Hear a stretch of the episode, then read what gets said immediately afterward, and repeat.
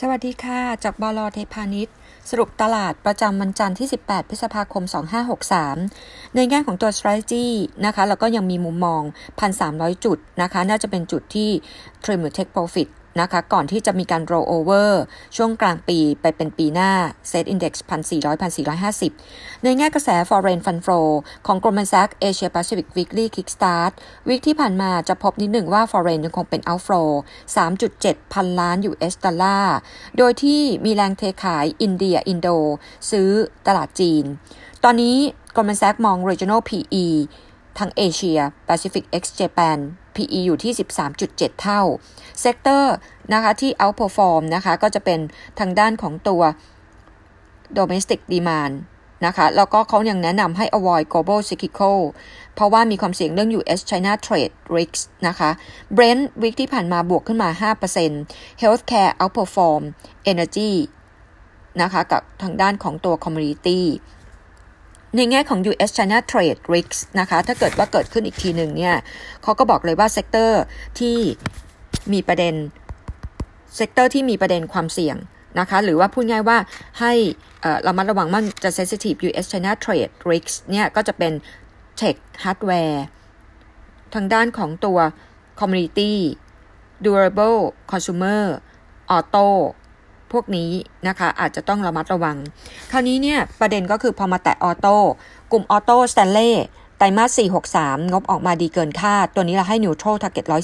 140 ส่วน SAT งบออกมาแย่นะคะ ตัวนี้เราให้ neutral เหมือนกัน target price 10บาท ก็บอกต้องบอกนั่นเนี่ยว่ากลุ่มยานยนต์ตอนนี้เนี่ยสแตนเล่ดูดีนะคะเเพียงแต่ว่า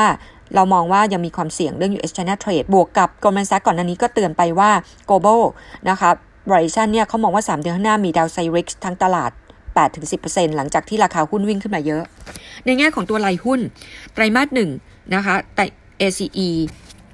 ในแง่ของตัว ACE งบออกมานะคะ ก็ดีเกินคาดนะคะ มาจากเรื่องตัว forex gain ที่เข้ามาช่วย ตัวนี้มี potential อาจจะถูก add อยู่ในเซ็ตร้อยรอบหน้า เราให้ buy target price อยู่ที่ 5.24 แล้วเอา earning ปีนี้ปรับขึ้นมา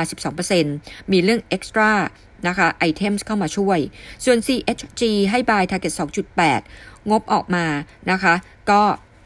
in line นะคะ ก็ตัวนี้ก็เป็นเซกเตอร์พิกับ BDMs แต่ว่าเพียงแต่ว่าไตรมาส2มาจะเป็น seasonal low ฟื้นครึ่งหลัง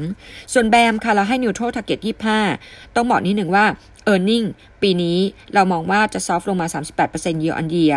เป็นเพราะว่า tax จ่ายสูงขึ้น นะคะมีเรื่องเกณฑ์ของ NPL ลดลง 5% NPA เกณฑ์ลดลง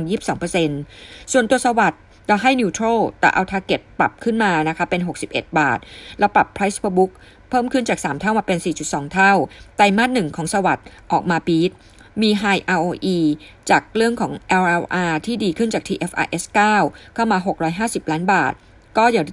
ที่เรียนไปว่า consumer finance สวัสดเป็น sector pick